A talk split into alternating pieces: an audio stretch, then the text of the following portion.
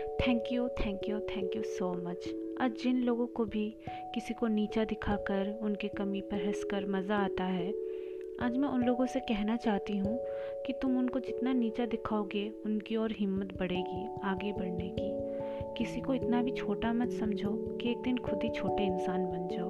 किसी को उठाने की हिम्मत नहीं रखते तो उसको धकेल के गिराने की या छोटे दिखाने की भी कोशिश मत करो।